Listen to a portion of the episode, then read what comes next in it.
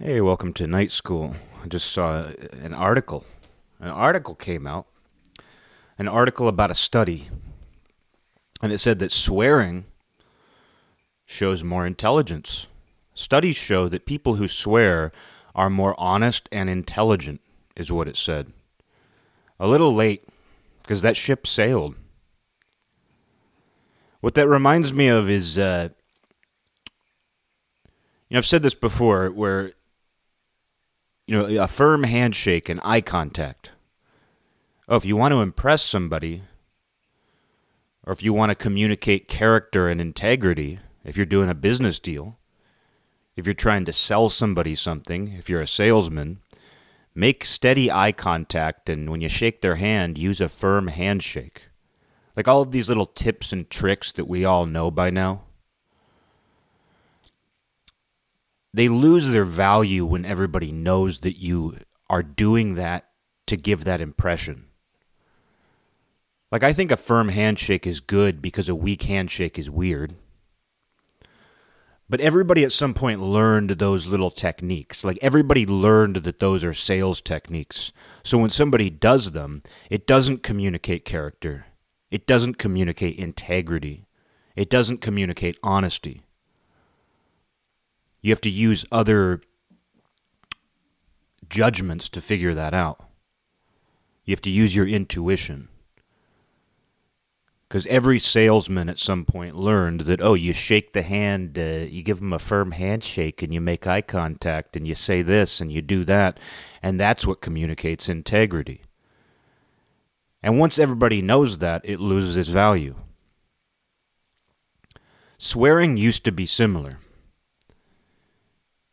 You know, swearing used to be something that you do to communicate. You know, I'm not playing by these silly rules that say certain words can't be used. That certain words are, are inappropriate. Like, I'm not going to play by those rules that say that because there's an absurdity to that. And on top of that, you know, it's simply a point of emphasis. Like when you want to emphasize something, or when you're speaking from the heart, you might swear. It's why when somebody's angry, they're more likely to swear because it's coming from the heart. It's how they actually feel in that moment. Swearing used to be that way. It did used to communicate honesty. It used to it used to be raw. Like you're getting somebody's raw feelings about something if they're swearing. But kind of like these sales techniques, at some point people learned that that was a cheat code. People started swearing too much. And they also realized that that was a cheat code. Like if you want to make people think you're being honest, or if you want to make people think that you're a little bit rebellious, you swear. Because, I mean, as a kid, I learned at a young age that those words don't literally mean what they're referring to like yeah there's something about us that realizes like sex is not part of polite discourse. And i don't think that's just you know victorian repression. I don't think that's just people trying to i don't know what that is but I think there is something inside of us that realizes like things that go on in the bathroom and things that go on in the bedroom just it doesn't feel right to talk about them explicitly. And so our swear words correspond with that. We're like fucking. You know, refers to sex, but of course we don't use it that. Like, like you know, when you when you emphasize a word by saying, "Oh, that's fucking cool," you know, sex isn't even a part of what's on your mind when you do that. Just like when you say, "That's bullshit," you're not thinking about what a bull does. You're not thinking about a bull's bathroom habits when you say that. But the words themselves come from that. They come from the idea that these are things that you don't talk about in polite conversation, which is why curse words come from those ideas. But when you use them, you're not referring to those things at all. So as a kid, you realize that. You realize that these words don't actually represent their origin. And you also realize that, oh, this is just a way to emphasize things. Like when you say that's fucking cool, you're just putting the word cool in bold. Instead of be, instead of saying like that's cool. Instead of just putting too much emphasis on the word cool, if you put fucking in front of it, you make it bold. And you know, one of the reasons why swearing is attractive is because you realize that there's an absurdity to these guidelines and rules. Where there's nothing evil or wrong or truly even that inappropriate about using these words. But we've developed we, we developed these these psychoses surrounding these things to where you can't say that here. You can't say that on TV. Oh, you can say this, but not this. It's all very arbitrary. It's all a product of whatever the current psychosis is. And I think there's more to it than just that. Like I was saying, like there's something about the roots of these words and the fact that they correspond to the bedroom and the bathroom in many cases that I think says something about our nature that some of these biological functions to us don't feel appropriate to talk about. Like I don't think that was just something somebody invented to be more morally pure. I think there is something inside of us that says talking too explicitly about sex or going to the bathroom feels wrong. And that informed moral purity that informed you know this Victorianism, this Puritanism. But I think it comes from a place that's more natural inside of us that says, don't talk about that. But, uh, you know, you realize that the way we go about that is very arbitrary. The way we police that. The idea that you could get in trouble for that. Like in school if you if, growing up being in school you would get in trouble for swearing which makes it more attractive of course. It's a way of feeling rebellious. I'm saying the thing you're not supposed to say. You know i was talking about joe and banned words. And those are banned words in that situation. But those aren't words that hurt anybody's feelings. You know those those aren't words that have a history those words aren't used to categorize people. So it's even more absurd that those were banned words. And and now people don't really care. You know, so many people swear today that it's just really no big deal. And one of the reasons people swear is because they learned that cheat code. In the same way everybody learned that oh, if you give somebody a firm handshake, you're communicating that you you have character. But the fact that people know that you can shake a, someone's hand firmly to communicate that actually takes away from that character. It doesn't take away from the character, but it becomes less reliable. It's like what I've said about used car salesmen. Where the used car salesman you have to worry about is the guy who's really slick. The one that you don't have to worry about is the one that's obvious like the used car salesman with a fake tan and a comb over, you know what he is right away. It's the one who seems more slick and impressive and believable that you have to worry about because that's the one that will trick you. That's the one who's better at what he's doing. So if somebody, you know, does something that obviously doesn't communicate character, you're like, okay, well, I, I know, I know what that guy's all about. But someone who's learned all the tips and tricks, that's you know of more concern. But going back to swearing, at some point people learned that it was a cheat code. If you swear, you seem more passionate. It seems more important. It seems more honest. And as our culture has gotten more comfortable with some of these casual curse words, like it used to be where if somebody said fucking, like you would never say that around your parents. Now it doesn't really matter as much, depending on who your parents are. You know, people are way more comfortable with that word. You hear shit all the time. You know, people are just more comfortable with it, and more people do it. But a few years ago, I started to, make an effort to swear less because my entire life I just I thought nothing of it and I swore a lot. But I just got this feeling inside some years back, and it goes back further. Like I think about when I was in college, we had our lectures, which included like a larger group of, of people, and then we would break down twice a week into these smaller groups that were called seminar. Seminar. And in seminar, it was, I don't know, 20, 30 people who would get together to discuss the books and whatever it was we were studying. But it was also this free for all. And I talked about this a little while back because there was a guy in one of my seminars who was in a band. He was in some highly local, what we call highly local pop punk emo band. They weren't popular, they were just some local band, but because it, because there was this free for all element to these discussions, he would talk all the time about his band. And because most of the people in that room had never been in a band or even, you know, to them like a band was a big thing. Like just having a band was foreign to them. So he would he would use he, he was very extroverted and he would use seminar as an opportunity to talk about his band. Like, "Oh, we did this at practice yesterday." oh yeah, that reminds me of my band. You know, everything was everything he said was about his band, and yeah, he was ex- he was excited about his band. I don't hate the guy for it, but it was obnoxious. But anyway, so people could do that. They could just in these seminars they could talk like that. And you know, in one of them there was this girl, and she had a twin sister, and they were both lesbians.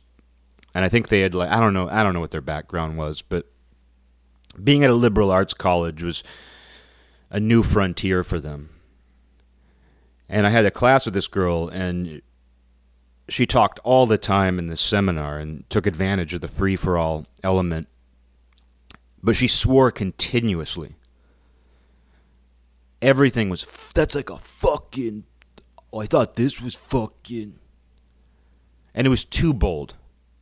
Like you can tell, like, like there's a natural way to swear. There is a natural way to curse where it just it flows seamlessly with whatever it is you're saying and it comes across organic and natural. This girl like you could tell that she was liberated by the fact that she could swear for the first time and some people go to college and they learn especially a liberal arts college and they realize they're not going to get in trouble for doing that. The teacher's not going to punish me. There's no such thing as detention or suspension for doing that here. Hey, sometimes the professor does it. Oh, he's dude. My professor's so honest and cool. He swears. People, that's a cheap. Uh, it's a cheap thrill. you know, it's a cheap thrill when you realize, oh, dude, it's so cool that my professor swears. Because chances are he's using that as a cheat code himself to like to get you to like him to to make himself seem more authentic. Hey, I'm not like other teachers. I'm not like other teachers. I I use I drop f bombs. I'm not like other teachers. You know, it's sort of a cheat code in and of itself. But students learn they can do that too. And so this girl, like she, you could tell she felt liberated by the fact that she could just swear in front of her teacher. And so she did it all the time. And it, it felt completely unnatural. It was too bold. It was like all caps. Like if she was typing, it would be like you're typing a sentence, then you write fucking cool. I thought that was fucking interesting. It's like if you suddenly just type that, that one word in all caps and you're like, whoa, why are you doing that? So even though she felt liberated, you could tell she was imprisoned. She was incarcerated by her cursing because she couldn't stop doing it. And she talked a lot. She was one of those people, like the guy in the band, where it was clearly an opportunity to take the mic whenever possible. And I became aware of it quickly, and it it didn't make me hate her or anything. It made me very self-conscious of my own swearing. Whenever I would hear her swear, I would think to myself, "Do I sound like that? Am I doing that when I swear?" And eventually everyone became aware of it everyone in the class became aware of the fact that she does this. And I, I remember there was this one moment where she was talking about something and she, she dropped an F bomb completely inappropriately when talking about a book or something. Or, you know, she was very opinionated, she was very political. And so she would swear when she talked about that, and that'll get me into my next point. But at one point, the professor, who was like this, you know, he was a gay man, is very slick, put together gay man. Like he had one of those bald heads that was completely shiny. He would wear a really nice suit. Great guy. I like he was one of my favorite professors, and uh, so he was very slick. Like he didn't swear. You know, even though he could have, but he he was like this very slick, you know, 40, 50 year old gay man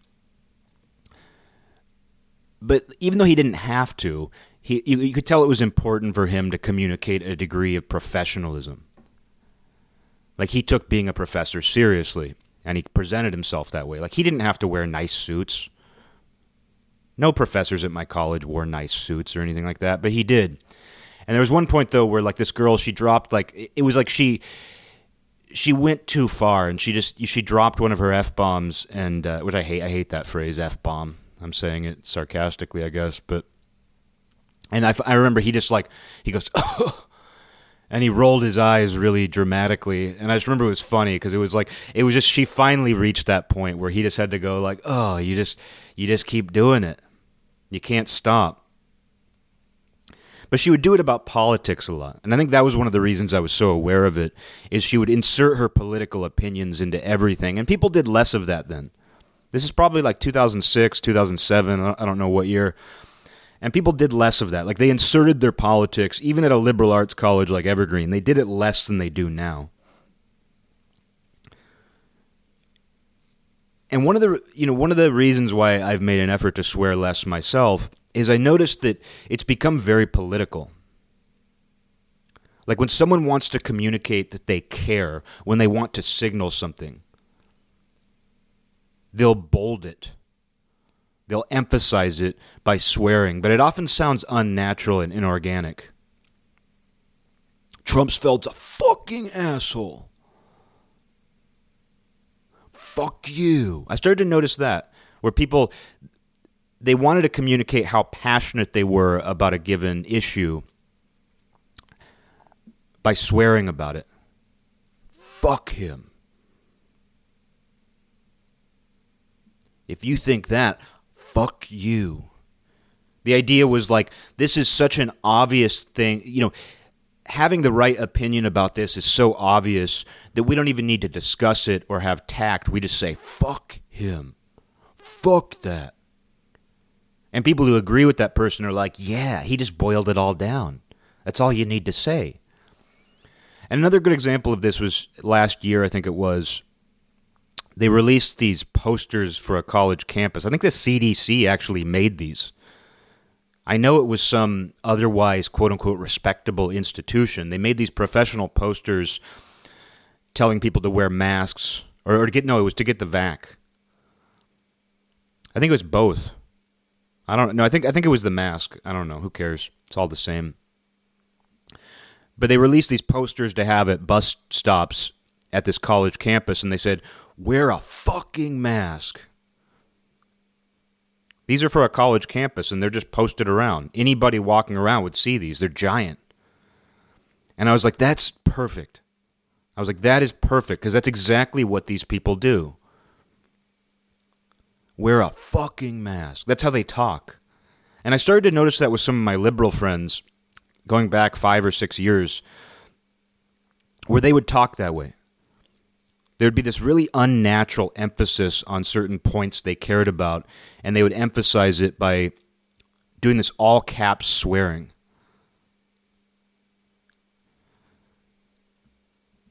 And uh, it made me want to swear less. And you know, in my approach to swearing is I've made an effort to do it less. And I mean, I mean, it wasn't just a response to that. It was just getting this feeling, like seeing that girl back in college. I think that was like my first the first time that I heard somebody swearing and I thought, do I do that? Do I sound like her when I do that? Do I do it too much? I don't want to sound like her because she doesn't sound honest and smart. Like this this poll or this this uh, study coming out. Studies are such wastes of money, but uh, time and money. But this study coming out saying like we've learned that swearing communicates honesty and intelligence. Because what I heard from her back then in college was not honesty and intelligence. What I saw was somebody signaling. You know, what I saw was somebody trying to. You know, it was the opposite of honesty. It seemed extremely dishonest. And at the time, I was I thought about that with myself. I was like, do I sound that way when I swear? And so that kind of started me feeling that way of being like, you know, maybe swearing isn't what we think it is.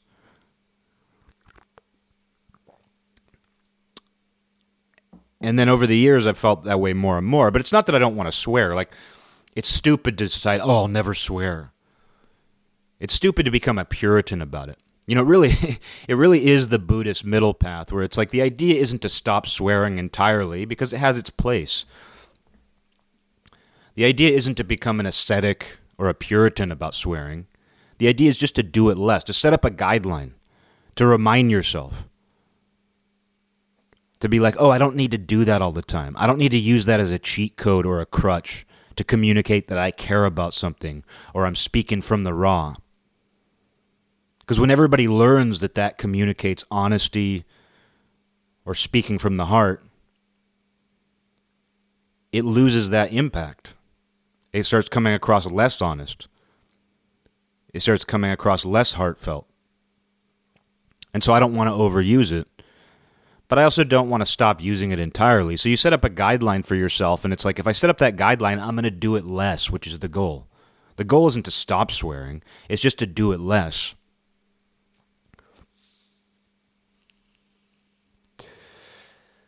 And I feel that that's actually succeeded for me.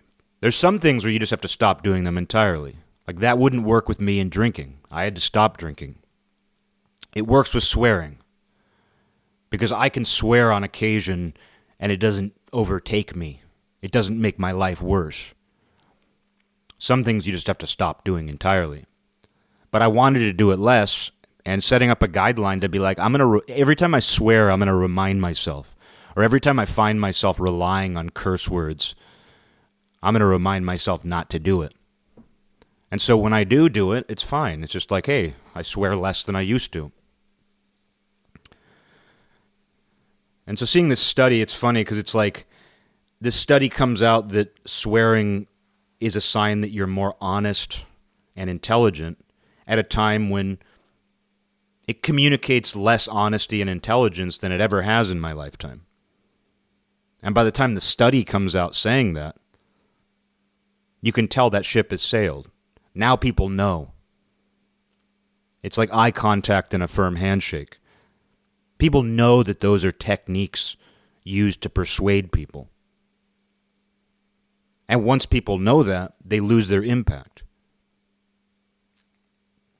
Once people know that cursing is a way to persuade somebody or it has an effect on other people, that ship has sailed.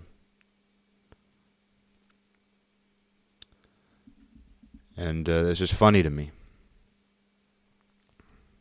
It's like it's like now you know that it doesn't communicate that.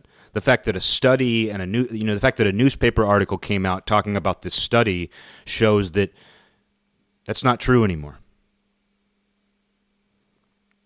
You can't acknowledge it. You can't look it in the eye. Things only have impact when they aren't acknowledged explicitly, when they aren't taught.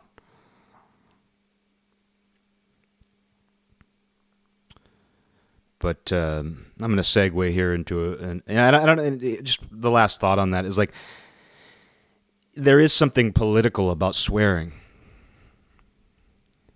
I don't know what it is, but I started to notice it among liberals that I knew, younger liberals like millennials, and I don't know about Zoomers, but I don't have enough experience with Zoomers. But I noticed it with my my fellow millennials. As, as the main millennial, I noticed it among my fellow millennials, where it was sort of a shortcut instead of actually explaining yourself, you would just embolden your statements. You would you would put a bold font on things by saying fuck. Shit. And that entered into the political dialogue, where it was a way of communicating to other people, of signaling to other people that you really care about this. And this is this is such a a basic point. Like this is this is something that requires no other discussion, so you can just say "fuck him" or "fuck that." No, no, no, fuck him. He's a fucking. Bleh. You know, it just became this sort of shortcut where you didn't have to explain or describe how what your opinion actually is. You could just swear, and that would communicate to the right people that I really care about this. Because that's what that is. I really care about this. But do you? I don't really care, do you? Got to get me one of those jackets. Got to get me a Melania jacket. I don't really care, do you? I don't really fucking care, do you? Sounds like you do. But segueing to another point, I want to continue a little more on that, you know, idea from last night, which goes back to an earlier episode, just an idea that I've had for years, which is, you know, one thief jealous of another thief's loot. One thief jealous of another thief's, thief's loot. Yo, one thief jealous of another thief's loot. People listen to music that sounds like that.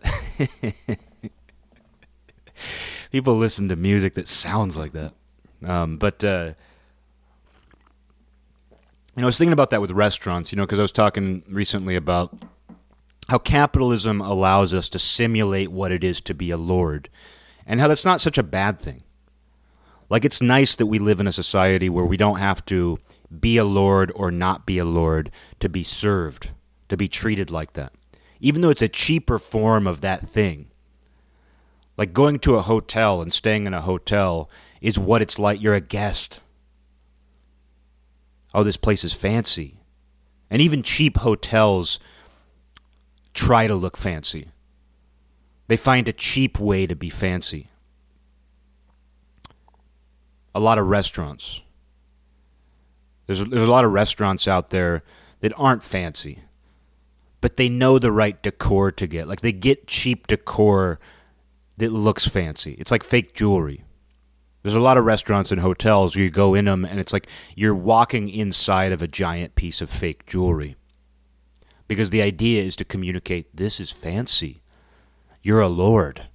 When you stay at our hotel, you're the Lord's guest. You're a noble. You're nobility. The Lord wanted you here.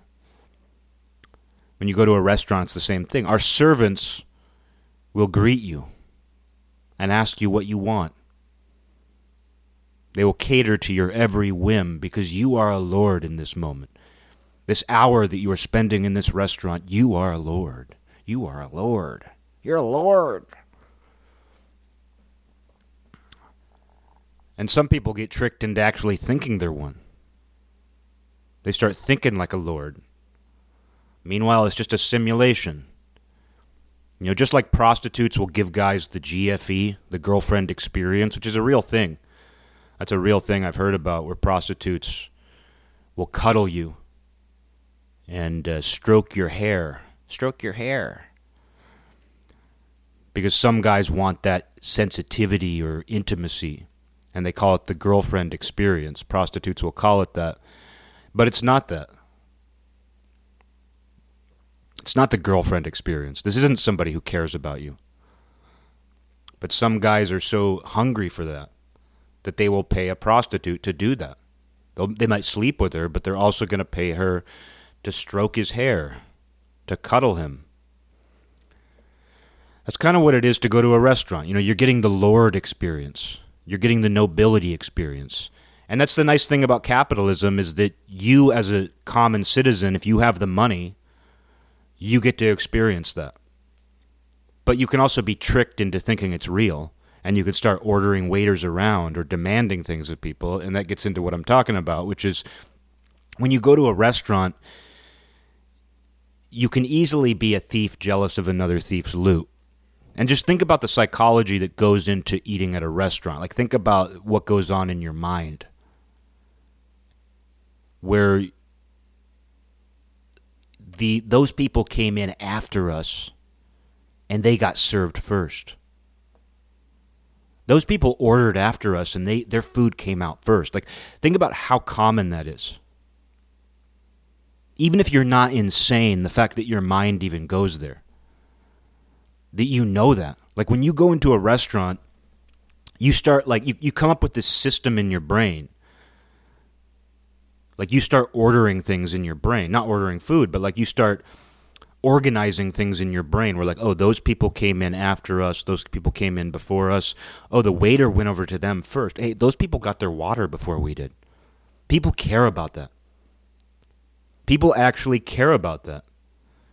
I've cared about that before. I've been really hungry at a restaurant before, and I've noticed that the waiter went over to the, those other people who came in after us, even if it was immediately after us, even if we're talking about a matter of seconds. Like you walk through the, the front door of the restaurant, and those people were literally right behind you. The difference in time between like you sitting down and them was a matter of seconds. But you still know that the waiter went to them first and that gets into what I was talking about recently about like how easy it is to get into this paranoid conspiracy thinking. Where when that happens, like when you're in a restaurant and you notice that somebody who came in after you was served before you, you start thinking that it was deliberate. You start thinking that there's some kind of conspiracy against you. And yeah, maybe there are exceptions where the wait staff will deliberately make someone's life more difficult because they themselves were rude you know, I'm sure that people at restaurants, like if somebody's a problem, they'll kind of say, "Hey, that guy's being an asshole." I swore. Oh my god, he swore. But you know, I'm sure that they will say to each other, "You know, that guy's a problem. Don't do anything special for him, or let him wait." You know, I'm sure people do that. But for the most part, nobody. There's no conspiracy. Like when you and your family go into a restaurant, the staff doesn't get together and be like, "Hey, we're going to go serve those people first even though those people came in before them, we're going to serve those people just to upset them. It's a conspiracy. But when that happens to you, you start thinking that way. You're like, there must be a reason why I'm being, uh, the, the, you know, there must be a reason why you know I'm I'm I'm less of a lord. They're not properly acknowledging my lord status. Those people, mu- they must think those people are more important than me. And if you're hungry, it sucks because you're not rational. But you'll do that even if you're not hungry. You're so excited for that treat. Oh, it's a treat. That meal. I'm so excited for that treat. Where even if you're not, you know, angry from hunger, which at that point things are just all bets are off. If someone's starving for food, all bets are off. That's when people get really screwed up at restaurants. Which you shouldn't be in that position anyway, you know, you if you have the money, see here's the thing. If you have the money to go to a restaurant, you should have the money to have a couple snacks around. And you should time it so that you're not going to be irrationally hungry at a restaurant because that's where people go insane. That's where people get into this feast or famine mindset where it's like, oh my God, they serve those other people. Oh, they're making us wait. Oh my God. We've been sitting here for 40 minutes. The Lord, me, has been sitting here for 40 minutes. And I haven't even. Uh, where's our appetizer? Oh my God, where's our appetizer? They brought waters over, but then they never came and took our order. You know, think about how stressful that is. Here you have this experience that's supposed to be supposed to be a real uh, you know going to a restaurant is supposed to be this like a, this amazing thing that just feels good. It's pleasure. And think about how stressed out people get and that's regular. That's normal. Like i've never worked in a restaurant but talking to my friends who have like every single night somebody is doing something. Every single night somebody is stressed out. Somebody's upset. Somebody's demanding so it's not like this is exceptional. And speaking from experience, I know what that is myself. Like growing up, like your family goes out to dinner, you know how easy it is to get sucked into that thinking. it's not just wealthy, entitled people.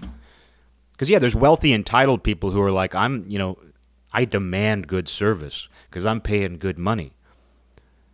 There's also people who don't have the money to go to restaurants very often who are that much more entitled to a high quality of service because the Lord's being the Lord's guest is a more rare experience for them. So when they go out to eat, they really want to be treated like lords.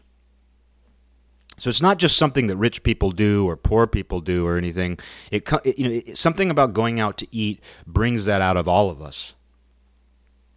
And it's so easy to feel that way. Like one if you're very very hungry, you'll do that. Because you start seeing plates of food going to somebody else's table and you're like, I want that. Why isn't that coming to me first?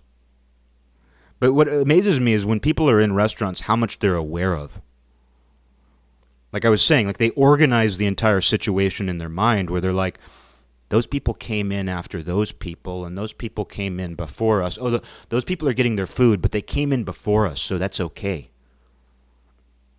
It's okay, even though I'm feeling a degree of envy, even though I'm a thief jealous of that thief's loot. It's okay because they came in before us. Like we come up with this system And we do that automatically. And every time the waiter comes out with a, a tray of food, we're like looking at it, we're like, is that ours? Is that ours? Oh no, it's going to them, but they came in before us, so it's okay that the tray of food is going to them. I'm still feeling a little bit jealous. I'm still feeling a little bit envious, but it's okay that that tray of food is going to them because they oh they they've been here a long time.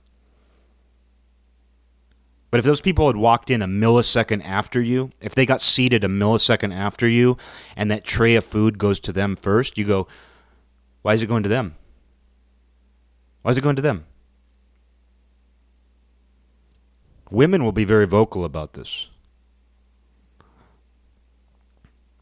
And they'll talk amongst themselves. I've been at dinner before with women, and they'll be like, oh, they came in after us, and the tray of food's going to them. And then, but then they'll rationalize it where they'll be like, "Oh, but you know, uh, oh, it's probably something that's quicker to make." Like, you know, if if they have any sanity at all, they'll be like, "Oh, well, it's it's quicker to make that what they ordered is quicker to make." Like, think about how much is going on in people's minds when they're at a restaurant. Like, how much evaluation, how how aware people are, but how they evaluate everything they're aware of. you're thinking about how long it takes to certain me- to make certain meals in order to justify your own envy and jealousy over somebody else getting served before you. Oh, well, I ordered a steak and they it looks like they ordered a hamburger. Looks good. Looks good. People will say that to each other. this is just turning into a stand-up comedy bit about restaurants, but people will say that to other tables. Like someone will get a hamburger and someone will say like, "Oh, that looks good." What you ordered looks good. And that's a nice way of being envious. But it's still coming from the same place. It's still coming from the place of, "Oh, that hamburger going to that person's table. Oh, I want that. I want that. I haven't gotten my meal yet. I want that." So you actually say to that person, "Looks good." Funny. But in your mind, you might think like, "Oh, they're those people came in after us, and they're getting served before us. Oh, but they got a hamburger, whereas I got a steak. Oh, it takes longer to make my steak." You're thinking about like cooking times. Here you're being served. Here you're, you know, simulating what it's like to live a luxurious lifestyle where servants wait on you. And you're sitting there thinking about cooking times in order to rationalize your envy. I mean, there's a reason I feel like a freaking alien when I go to restaurants. It's because of all this stuff, and because I find myself thinking this way. Like, think about how many people go out to eat and leave feeling more upset. And as they're walking to the parking lot, they're grumbling about how the waiter did this or it wasn't that good. Oh, it was better. And that's the other thing. Oh, you know, my meal was good. Yeah, but it's better at this place. Oh, my pizza! I ate all of it and it was really good. But you know, the pizza over at uh, Mario's is better. It's just better over there. Oh, that that was good, but uh, you know, it's not the best that I've ever had. It was really good, but it's you know, it's not not quite as good as the place over here. You know, people think that way. Even if you were satisfied with your meal, and you're welcome to, to have preferences. Like I have preferences. I think that food is better at one place versus another place. But it's funny that our mind goes there immediately, even while people are eating. Like I've been having a meal with somebody before, and you're like, "How is it?" And it's like, "Oh, it's good. Not as good as, as over at Mario's. Not as good as the linguine at Mario's." So while they're enjoying it, they're thinking about you know they're thinking about the linguini at Mario's. If that doesn't tell you something about us, I don't know what will. That we do that all the time. So, I mean, the grass is greener at Mario's. Oh, the the grass is so much greener over at Mario's, but people do that while they're eating a meal that they're enjoying. Like it's one thing if it sucks. I mean, sometimes you get a meal that just flat out sucks, and I understand in that moment you're disappointed. You're like, "Oh, I'm paying for this. This experience sucks. I'm disappointed." But people are satisfied and they're still talking about wanting something else or how it's better somewhere else. Complaining about the service. But that's that's part of the Lord experience. I mean, that's that's the thing is that when you pay to simulate what it is to be a Lord, when you get that Lord experience, you're not just paying to be a happy Lord.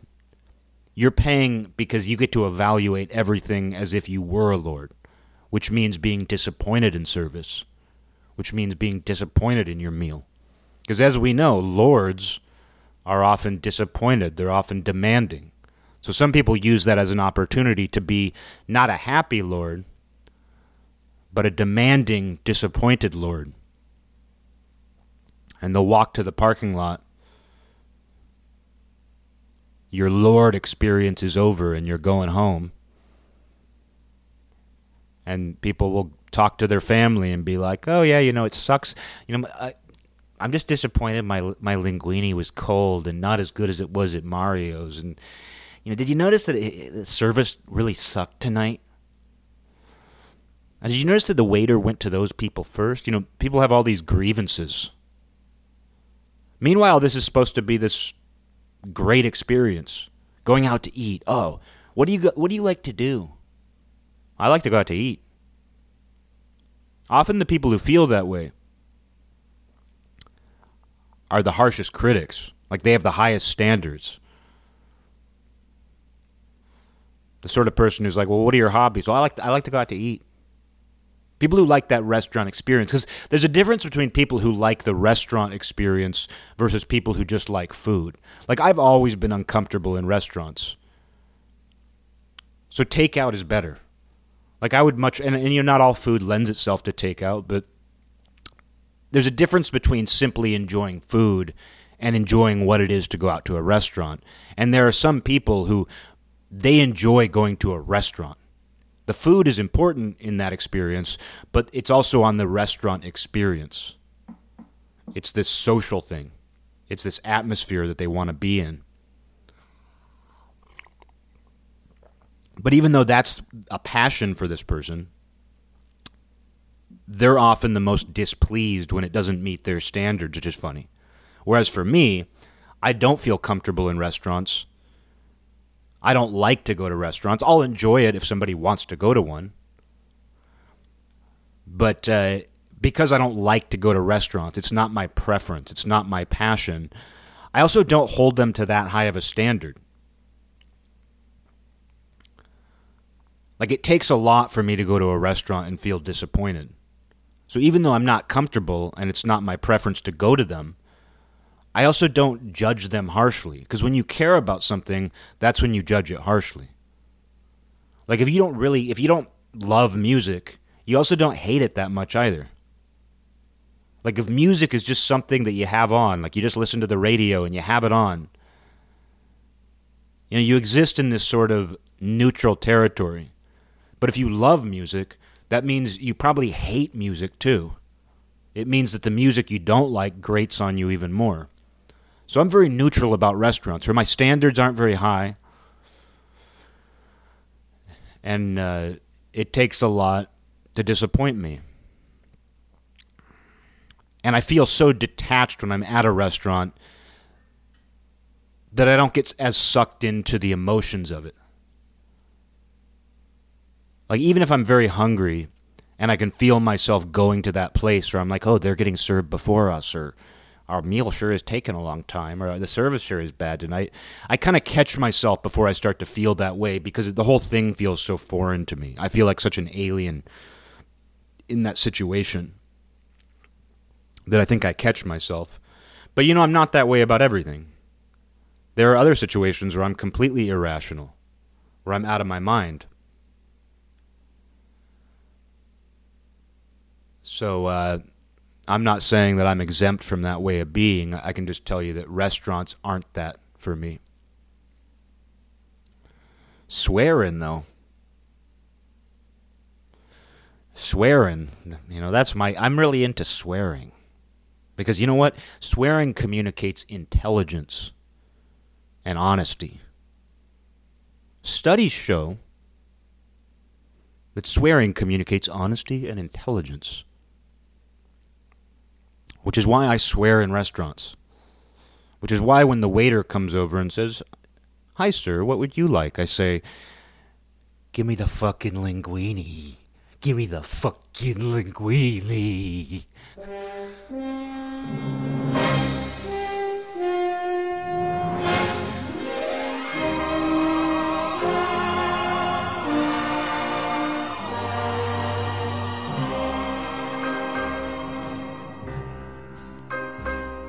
This land is mine. God gave this land to me. This brave, this golden land to me. And when the morning sun reveals her hills I see a land where children.